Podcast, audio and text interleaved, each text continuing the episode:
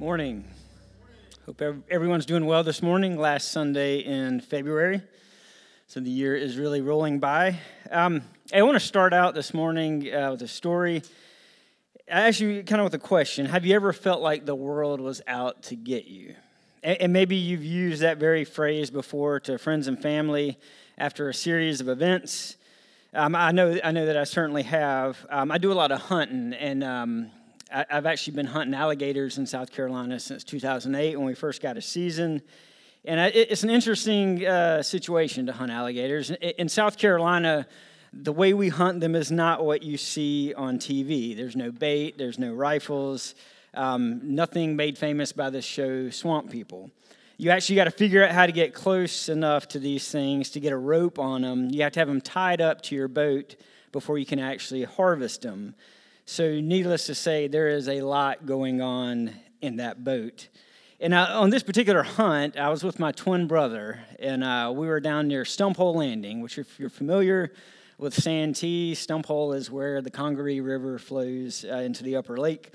And we had a nice alligator marked, and the, uh, the bow shot was off. So, what we had is we had an arrow stuck in a riverbank with a lot of rope around it and you know below the surface of the water was a was an alligator. And so what uh, what we had to do is um, I had to get my brother to ease me up, um, you know, to the riverbank so I could try to pull this arrow out of the riverbank because those things are expensive and you need to get it back. And so um, as I tried to do it, though, it was really stuck. It was stuck really good. And so I, I told my brother, I said, hey, man, like this thing is really, really stuck. And somehow he interpreted that as full speed reverse. Now, uh, imagine being on the bow of a boat in a flowing river with rope wrapped around your arms, this securely fastened to a riverbank, pulling with all your might, and then your boat leaves. If you can't imagine that, don't worry because I'll tell you what happens. You fall off the boat into the river with an alligator. Now, I've always prided myself in my ability to remain calm under pressure. So I turned around and I grabbed the bow of the boat, completely calm. Uh, attempted to push it back into the river with me on it. Unfortunately, what I did is I just pushed the boat back into the river without me on it. So there went my brother in the boat, and now I'm here with the uh, alligator in the water. And so remember the uh, the calm under pressure thing. Well, um, that's that's kind of you know, waning at this point. Um, so there was an overhanging tree, and I was able to shimmy up that and kind of hold on, but it was infested with fire ants, which left me with two choices. I could remain on the tree like a wet cat, holding on, getting eaten by fire ants, or I could hop back down with the alligator. And so I chose option one uh, to remain in the tree. And the interesting thing was the whole time I was quoting songs and singing hymns. I was not doing that, actually.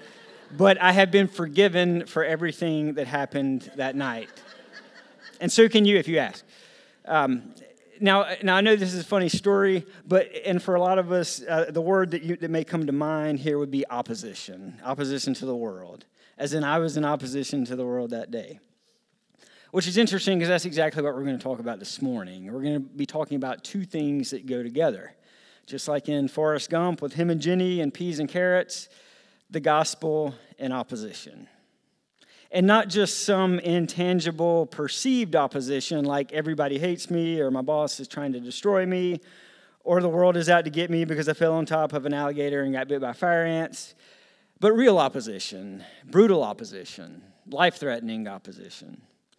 And so, as I was researching this topic, I came across a speech from Winston Churchill. And to set the scene a bit here, he gave this speech to the House of Commons in 1940, which the House of Commons is the lower house of parliament in the United Kingdom.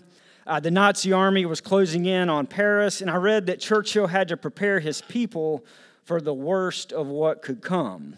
You know, his country, his allies, they were faced with an opposition so great that the existence of their nation was at stake. And so at this moment, this is what he said. He said, I have myself full confidence that if all do their duty, if nothing is neglected, and if the best arrangements are made as they are being made, we shall prove ourselves once again able to defend our island home. to ride out the storm of war, and to outlive the menace of tyranny, if necessary, for years, if necessary, alone. Because if you remember, the U.S. had yet to enter the war at this point. At any rate, that's what we're going to do, he says. That is the resolve of His Majesty's government, every man of them. That is the will of the Parliament and the nation. The British Empire and the French Republic, linked together in their cause and in their need, will defend to the death their native soil, aiding each other like good comrades to the utmost of their strength. Even though large tracts of Europe and many old and famous states have fallen or may fall into the grip of the Gestapo and all the odious apparatus of Nazi rule, we shall not flag or fail. We shall go on to the end. We shall fight in France. We shall fight on the seas and oceans. We shall fight with growing confidence and growing strength in the air. We shall defend our island, whatever the cost may be. We shall fight on the beaches. We shall fight on the landing grounds. We shall fight in the fields and in the streets. We shall fight in the hills we shall never surrender. That's the interesting thing about opposition and what we see in this speech as well. What is right and what is good will always rise in response to opposition. What is right and what is good will not sit idly by in the face of evil. And it may not be recognized on this side of creation, but again, what is right and good will rise. And in this example, we see the Allies rising in face of the Nazis. And it's a great example. And it's an inspiring speech, but it is nothing compared to the people of God rising against opposition. And it doesn't matter whether this opposition comes from the enemy, whether it comes from the government, whether it comes from society, or even from within the local church itself. Because what we're going to see this morning is this God moves. He moves and He acts and He moves today. And when God moves, there will always be opposition. As long as we live in a broken world, when God moves, there will be opposition. But, and this is very important, when He moves in this opposition, people, God's people, grow they grow. And that's the idea of this morning's sermon entitled The Advancement of the Gospel Through Opposition. We're going to be continuing our series in Acts, and we're going to spend most of our time in chapter 5, and we're going to talk briefly about the first verse in chapter 6. Now, Andrew has already been in Acts for three weeks now, so most of you know the background. Uh, uh, to recap, Acts was written by the physician Luke, also the author of the Gospel of Luke. This is a history book. This is an account of a period of time with the attention to detail that we have come to expect from a physician and one that we saw in the book of Luke. There's a unity here between the two books, Luke and Acts. Luke himself actually alludes to this in the first two verses. And in the book of Acts, or Acts of the Apostles, we see the birth of the church, the birth of the early church. And Luke doesn't shy away from the opposition. He doesn't shy away from the opposition the early church faced. He doesn't shy away from the brutality of the oppressors, but he also notes the growth of the people from it. And this concept that we've already addressed is this God moves, opposition arises, people grow.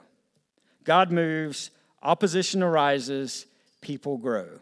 And this is refrained all throughout Scripture, but especially here. So let's go and move into our scripture this morning. This is from Acts chapter 5, verses 12 through 16. We read Now many signs and wonders were regularly done among the people by the hands of the apostles, and they were all together in Solomon's portico. None of the rest dared join them, but the people held them in high esteem. And more than ever, believers were added to the Lord, multitudes of both men and women so that they even carried the sick into the streets and laid them on cots and mats, that as Peter came by, at least his shadow might fall on some of them. The people also gathered from the towns around Jerusalem, bringing the sick and those afflicted with unclean spirits, and they were all healed. Here in this scripture, God is moving. He's clearly anointed the apostles to heal in his name, to perform miracles in his name, And I've read a lot about these verses. I've read a lot of commentaries about these verses. I've read all the notes in my study Bibles about these verses. And I like how Chuck Smith comments here. When he reads this, he, he di- differentiates between active and passive faith. Most of us have faith, and a lot of times that's passive, and, and that's fine, but sometimes we have to act on our faith. We need to act on faith. And that's what we see with the people who laid their sick for Peter's shadow to pass over. They felt the need to act. Not just to say, I believe, but to believe. And not just to ask for help, but to pick up that proverbial paddle that the Lord has provided. Because that's active faith. And that is faith by people who see God moving, who recognize his power, and though they may not understand the plan, they act and God was moving here. And we know he was moving here from verse 14, where Luke says, And more than ever, believers were added to the Lord, multitudes of both men and women. See, they were added to him, not to a specific church, but to the Lord. And this should not be lost on us when we see God move. We've all heard the phrase to step out in faith, and that's probably a bit overused. But, but these people literally stepped out in faith. Now, there's going to be some when they read this passage and that have read this passage that question the healing power of Peter's shadow in verse 15, where Luke says, So that they even carried out the sick into the streets and laid them on cots and mats, that as Peter came by, his shadow might fall on some of them. Can a shadow actually heal? You know, I have no idea. But to dwell on answering that question is missing the entire point of the scripture here, which is the people of God acting on their faith. The people of God acting on their faith as God was moving. Because when God moves, we act. As believers, we put our selfish desires aside, we put our feelings aside, and we act. Because He moves today. God moves today presently here in Lugoff, South Carolina, here in this church, God moves today. Some of you know about the revival that's been going on uh, in Asbury University in Kentucky. You know, the president of the college, the president of the university, has been hesitant to call it a revival yet. He's sticking with the term awakening until the fruits of the event are recognized. And I think that's wise, taking the approach here that it appears God is moving. It's it, there is a genuine awakening, a genuine revival that we've been praying for in our midst. But, but as we remember from Acts 5:38, if you remember Gamaliel's response to the Sanhedrin, he says this: "If it's from God, it will last. If it's from man, it will fail." Because here's the thing, and with this revival or this awakening, if it is from God, even in opposition, it will continue. Which brings us to the next point this morning, which is this when God moves, there will be opposition. When God moves, there will be opposition. So let's move forward in our scripture. And I, I want to read verses 17 through 21 first, and then I'll jump to 27 through 33. If you get bored somewhere in between, feel free to read the verses in the middle. I'll never know the difference up here. But um, I think that breaks down the best. So we're going to start with 17. In opposition arises. But the high priest rose up, and all, and all who were with him, that is the party of the Sadducees, and filled with jealousy, they arrested the apostles and put them in the public prison. But during the night, an angel of the Lord opened the prison doors and brought them out and said, Go, stand in the temple and speak to the people all the words of this life. And when they heard this, they entered the temple at daybreak and began to teach. Now we're going to jump to 27. And when they had brought them, they set them before the council. And the high priest questioned them, saying, We strictly charge you not to teach in his name, yet here you have filled Jerusalem with your teaching. And you intend to bring this man's blood upon us. But Peter and the apostles answered, We must obey God rather than men. The God of our fathers raised Jesus, whom you killed by hanging him from a tree. God exalted him at the right hand as leader and savior to give repentance to Israel and forgiveness of sins. And we are witnesses to these things, and so is the Holy Spirit, whom God has given to those who obey him. When they heard this, they were enraged and wanted to kill them. And as most of you have read, a man named Gamaliel then advises, advises the council at this point to hold on, saying, hey, if this is from them, if this, if this is from man, it's going to fail anyway. However, if it's from God, it will not. And what we don't want to do is find ourselves in opposition to God. So, what, what we have is the Sadducees opposing the apostles, rising against the apostles. And this is not surprising because the Sadducees were comprised mostly of aristocrats from the Jews. I, I read in the encyclopedia, I still read the encyclopedia. Um, I, anyway, I read that the Pharisees were boastful and proud over their learning and knowledge, while the Sadducees were boastful and proud over their status in society and over their money.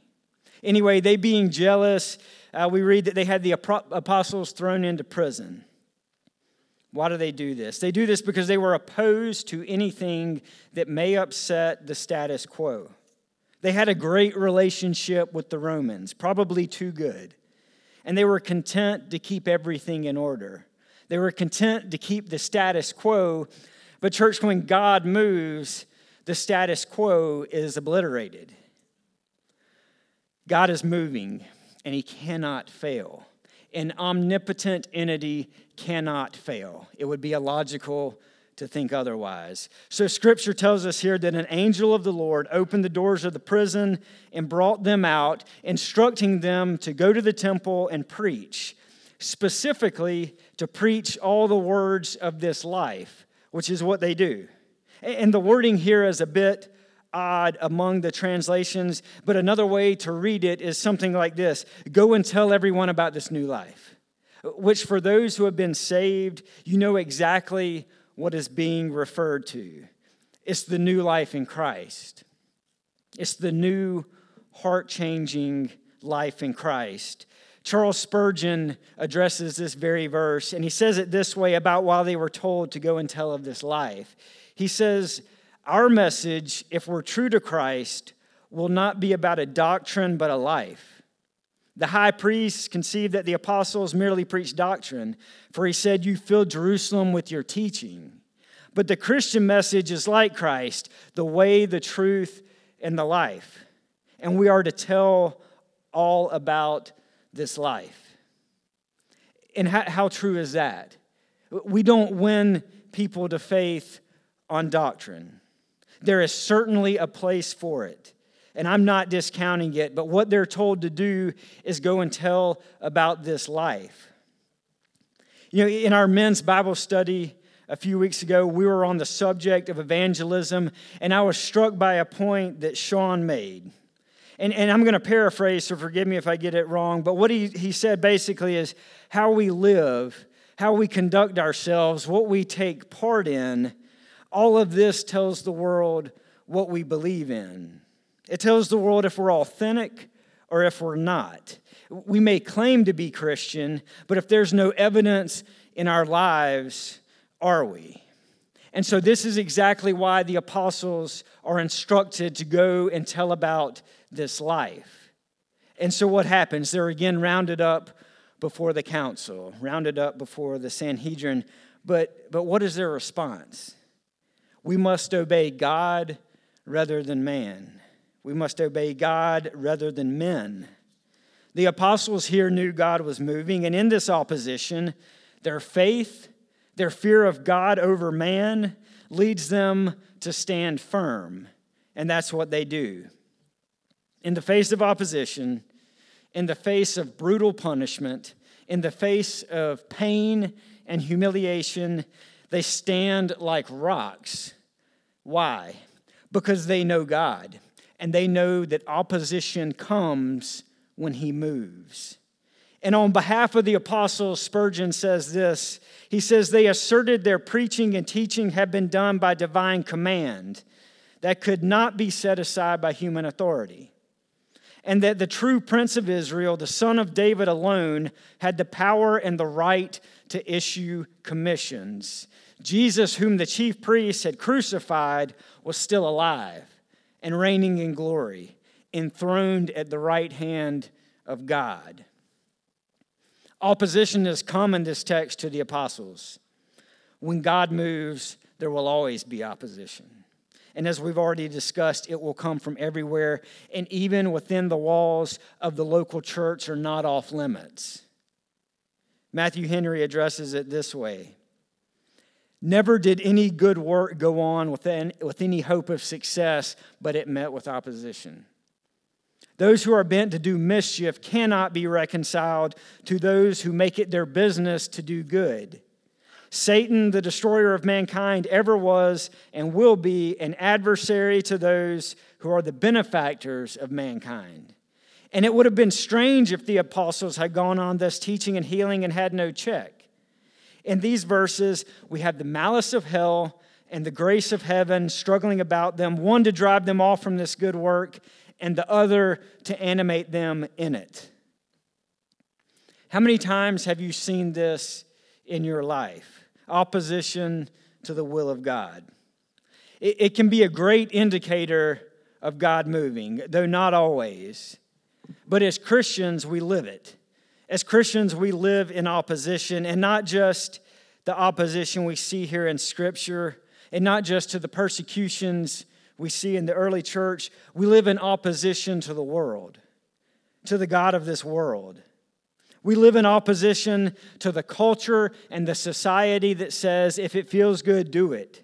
You only live once, live your best life.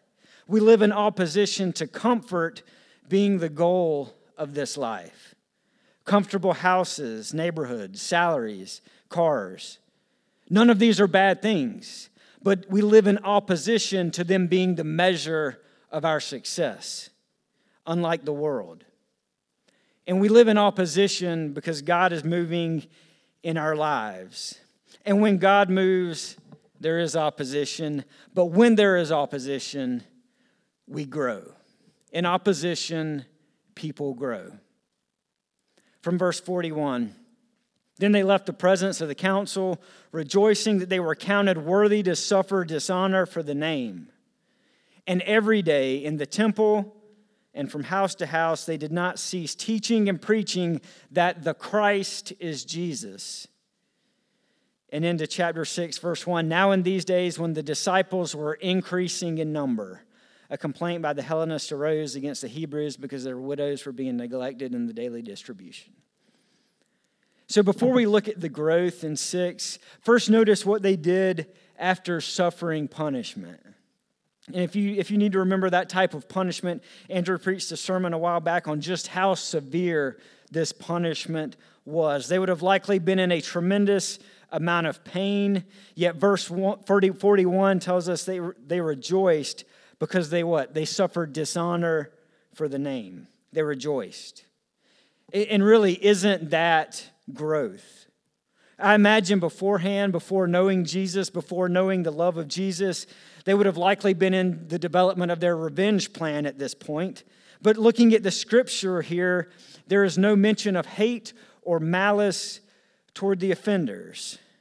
Why? Because they don't matter.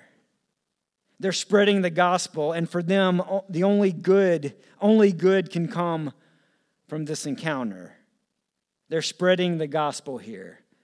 Only good can come from it. To them, instead of reeling from it, instead of lamenting their punishment, they rejoice. They rejoice, and in this case, the offenders are not, not part of this plan, and so in this case, they just don't matter. But look at what they do next. They go right back to teaching and preaching. They go right back to preaching the Christ is Jesus, the promised Messiah, the fulfilled scripture. This is growth. This is personal and collective growth in the gospel of Jesus Christ. This is the good news of Jesus Christ. Paul David Tripp says it this way he says, The church is not a theological classroom. It is a conversion, confession, repentance, reconciliation, forgiveness, and sanctification center where flawed people put their trust in Christ, gather to know and love Him better, and learn to love others as He designed.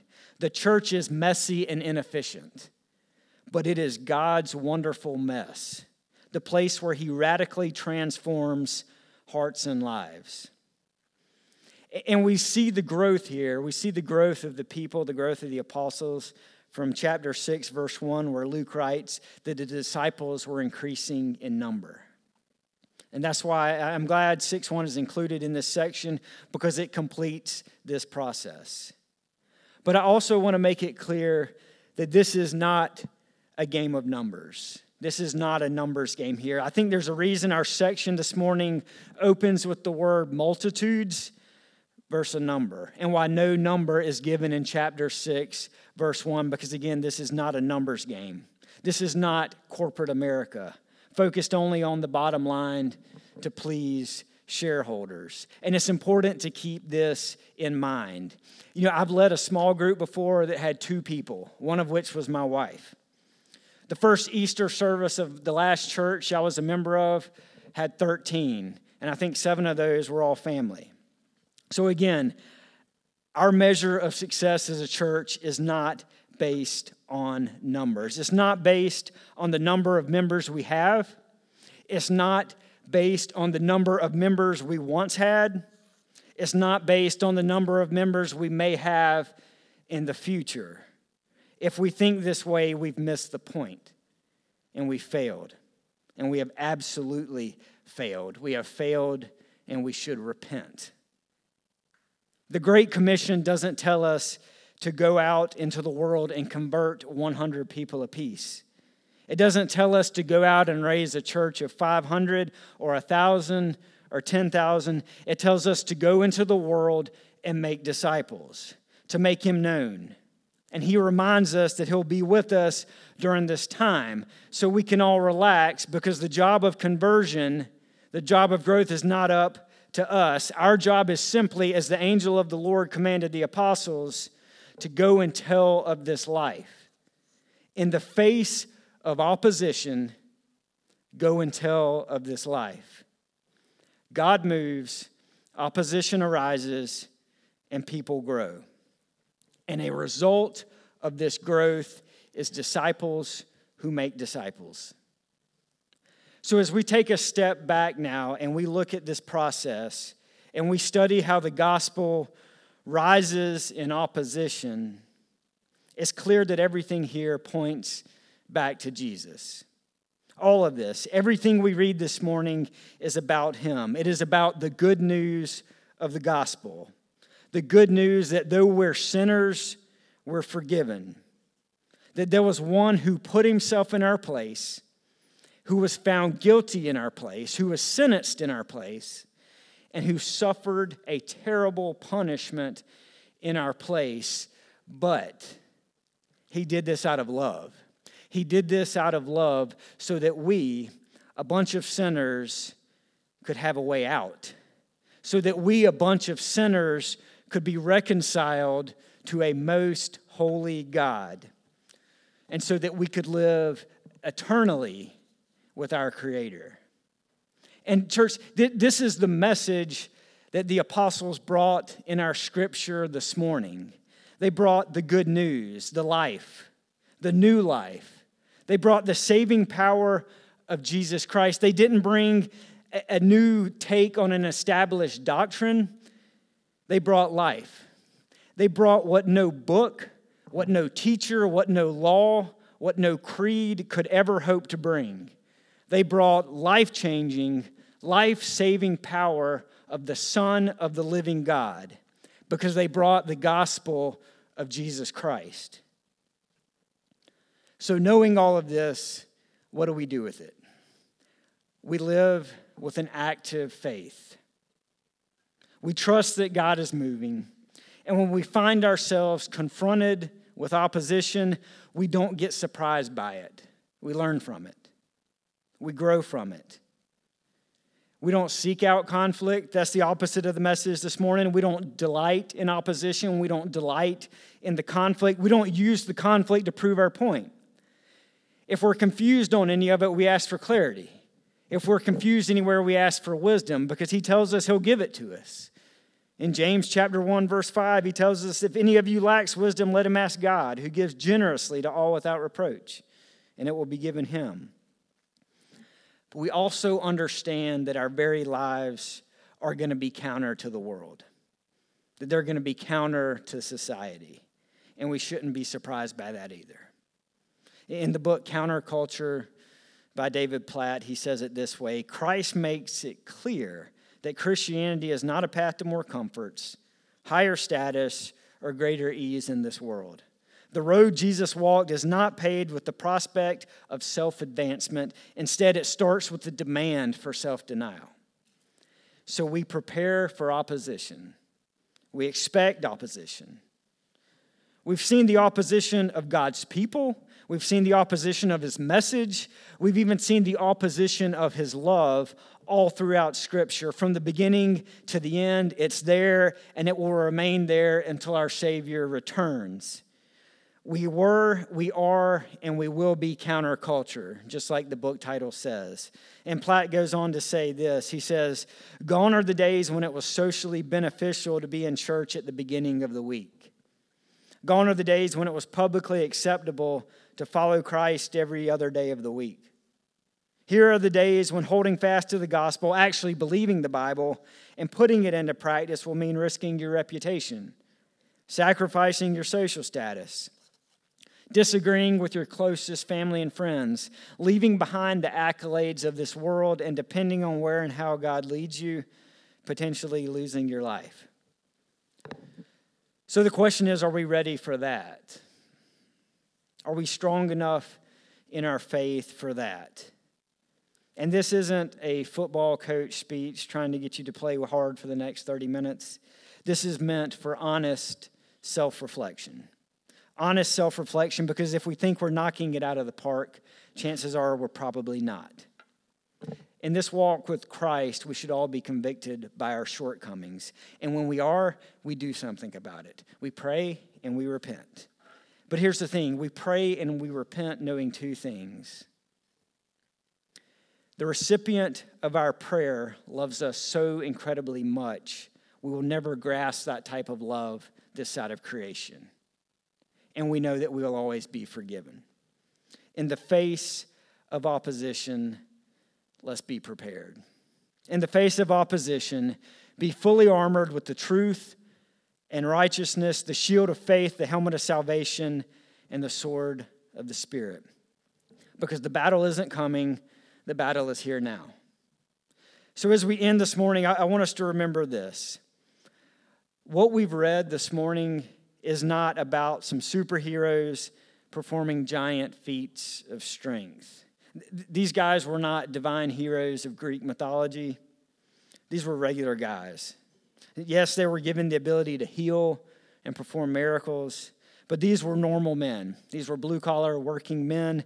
And I would imagine, had you or I been tasked with selecting the 12 for our Savior, these probably wouldn't have been the 12 we chose.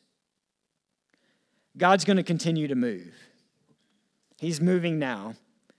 He's going to continue to move in our lives, and we're going to continue to experience opposition. And this opposition can be severe. But there is growth there, and there is a plan there, and so we trust. In closing, as Jesus said on the Sermon on the Mount, Blessed are those who are persecuted for righteousness' sake, for theirs is the kingdom of heaven. Blessed are you when others revile you and persecute you and utter all kinds of evil against you falsely on my account. Rejoice and be glad, for your reward is great in heaven. For so they persecuted the prophets who were before you. Let us pray.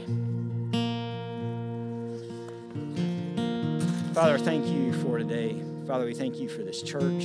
And we thank you for those that lead this church, Father. And Thank you for this beautiful, generous congregation that we have here. Help us to see you move. Help us through the Holy Spirit to see you move. And when you move, Father, be with us in the opposition that we know comes. Protect us in the opposition. But in it, Father, help us to grow. We pray this morning for our broken world. We pray for those who are suffering and those who are sick and those who are grieving. And Father, we pray for those who are going through trials right now, trials that maybe only you know about. It may be a trial of health, of finances. Father, maybe it's their relationship with you. Maybe they feel distant from you. Maybe they don't know if you're really there. Father, be with them and provide them peace and comfort because we know you're the author of life. Thank you for what you've given us. We're undeserving, but thank you for our way out. Thank you for the beautiful gift of our salvation, made possible through your Son, in whose name we pray. Amen.